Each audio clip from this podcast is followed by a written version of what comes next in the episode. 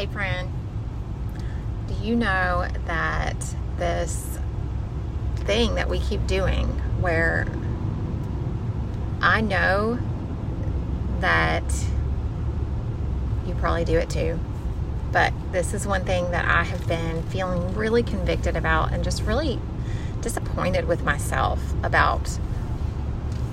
So, I was at my friend's house last night and she was really stressed before her trip and I was trying to figure out what it was that was stressing her. Like, is it because you don't feel like you have the right stuff to wear? Is it because you didn't get as much done today as you wanted to? Is it because uh, you don't want to, you know, that you just have so much going on? What is really causing the stress? Like, where is the stress? Do you, like, how can I help? And she totally vented to me about all the stress of everything that she had going on. And instead of like I didn't realize it until I left. And I just said but you know this is what you're supposed to be doing. This is the right thing. You're you know you are supposed to go. Your family supports you going on this trip that this is what you're supposed to be doing right now. Don't feel bad about that. Everything is taken care of here and it'll be fine. Why did I not after I left I just felt so disappointed with myself. What she really needed was for me to pray for her right there in that moment. Why? And I didn't even think about it until I got home. Why have I gotten so far from that? Why are we so afraid or just so used to doing the consoling and trying to um, connect rather than really doing what really and truly needs to be done in these moments. What are these times? Like, I had another person come and tell me that she went up to some people from the church, a deacon from the church, and someone else that was really um, involved in the church, and asked them to pray for her. And both of them just spoke with her. Nobody prayed for her, even asking for prayer. And nobody prayed for her. After she told me that this morning, then I knew and my emotions from last night and the the way that I've been feeling frustrated with this and just like curious about it. Like why? What is it that causes us to not do that? It doesn't have to be a, a hands on, really religious uh, motions. We can still look like we're talking to each other just praying and, bringing God into the conversation. Lord, I know that my friend needs your comfort in this situation. She is uncomfortable about leaving her family. She's uncomfortable about uh, and stressed about this weekend. Lord, just guide her and give her peace for what she needs to do. Help her to feel confident in what she has to wear and that everything will be taken care of here at home. Keep her family safe and protected. Give her safe travels why did I not pray this over my friend last night? Why did it not even occur to me until much later? How disappointed I've been with myself all day today. And especially talking to my other friend about the same situation that she had gone through, asking for prayer, and they didn't pray. And then I know there's always the times when people who have um, fear of judgment in their lives. They fear that other people would be looking on negatively if you do, uh, you know, pray for them out loud in public. But I think most of that fear is coming from people making a, a big deal out of it, making it a, you know, a podium kind of moment where you have to get your sleeve, push your sleeves up and lay your hands on them and do your, you know, uh, religious hands on them. Uh, or get down on your knees and pray for them. And it doesn't have to be like that. That is not biblical to do that. That that is not biblical at all. And it really just it just needs to be a conversation.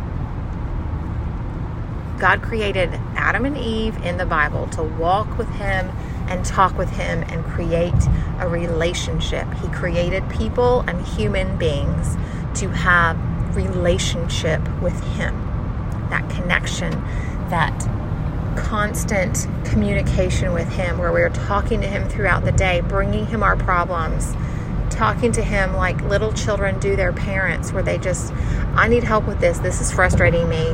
I want this. You know, all of the things that our little children have no fears about asking their parents for in a healthy home.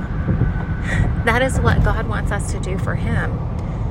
So, why are we afraid to pray? Why does it take us so long to just say, Lord, I ask for your guidance and comfort in this situation? I don't know what to say, but my friend needs you. Please be with her. Put the words in my mouth that you want me to say to her and just be with her. Give her your comfort and peace and let her know that you're here with her. If there is anything that she needs to do differently, please show her what it is so that she can uh, follow your will, Lord. Like whatever it is that you want for my friend here, please do that and be with her. Be with her family and give them comfort and guidance. Let them know what you're what you want for them, Lord. If there's a reason for her not to go, then speak up. Like, please let it be obvious. Make it clear what you want for us. And it's that simple. Amen. It doesn't have to be a big deal, it just has to be bringing God into the conversation. It doesn't, you don't have to do anything special. You don't have to say special prayers. You just ask Him just like a child would ask their father, their parent, their mother. How many times has my daughter asked me for an iPad and a kitty cat for her birthday? Neither one of which are things that I think she should get. But she is relentless about asking for those items. Like she's asking me every day, multiple times a day, just letting me know those are the things that she wants. Do I want a kitty cat? No, I do not want a kitty cat. We already have two dogs and four kids and three turtles and a hamster and a gecko. I don't want anything else to take care of. I don't want anything else to keep alive. Like, this is enough for me to be responsible for keeping alive. But she's persistent in her prayers, she's uh, in her requests, right? And we can be the same way with God, even if He knows it's probably not the best thing for us. Even if he knows that there's something better coming for us. My daughter wants an iPad. She's been using mine that I never use. I use my computer, I use my phone. That's it. I don't need the iPad. I've had it for a couple of years and I've really used it maybe five times. I did not purchase it for myself. It was a gift from someone and I don't need it. So maybe I can just get a new case and let my daughter think it's hers. Right? Put some kid games on it, change the background maybe that's what I will end up doing for her birthday.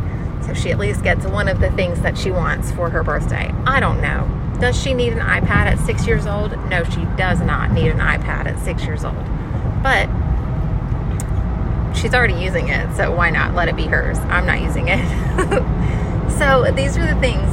Uh, it's she's so persistent in asking. She's asking her dad. She's asking me multiple times a day, just asking. This is what I want for my birthday. Will you please get this for me?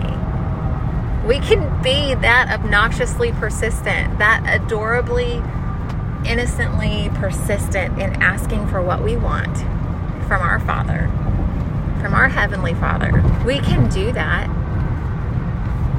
He actually tells us to do that in the Bible. That is one of the scriptures I was reading today to be persistent in asking for what we want even that um, there was an evil king and this it's a, a bible story from this i don't remember what it was but there was this evil king and he didn't care about the poor people. And there was this widow that kept asking him to stand up for her rights to own her land or something like that.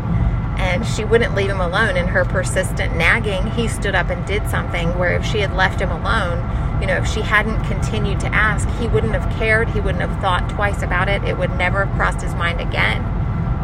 But because she was persistent in asking, he gave her what she was asking for. And I believe that story is in there just so we remember to be persistent, to continue to ask God, to continue to pray for the things that we want and the things that we need.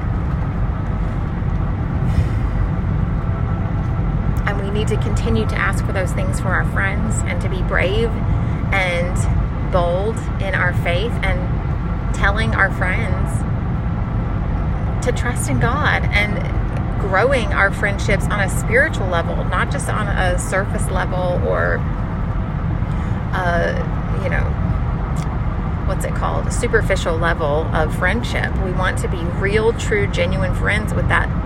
And the only way to do that is to be vulnerable and to be, um, you know, to let your guard down. And if you are asking someone for prayer, if you are brave enough to ask someone to pray for you, most of us women myself included, if I have to ask you to pray, I'm literally at my breaking point and I'm about to literally crumble into a million pieces.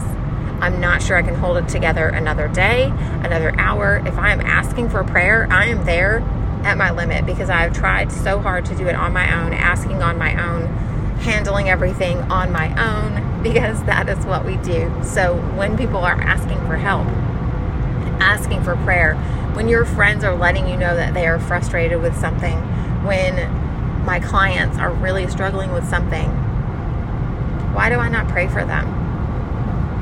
I want to do better. I want to be better. Are you okay with that? Does that offend you in some way? I hope not. If it does, I'll pray for you. um, I love you so much. Thank you for being here with me today. Thank you for being my friend. Thank you for listening. And I will be praying for you. I do pray for all of my listeners, my friends, and my family, and each one of you. I prayed for you today. I prayed for this podcast that this podcast would bless you and to make an impact in your life. If you are listening through this podcast, I prayed for you. I did. I want you in my life. I want to bless your life. I'll talk to you soon. Bye.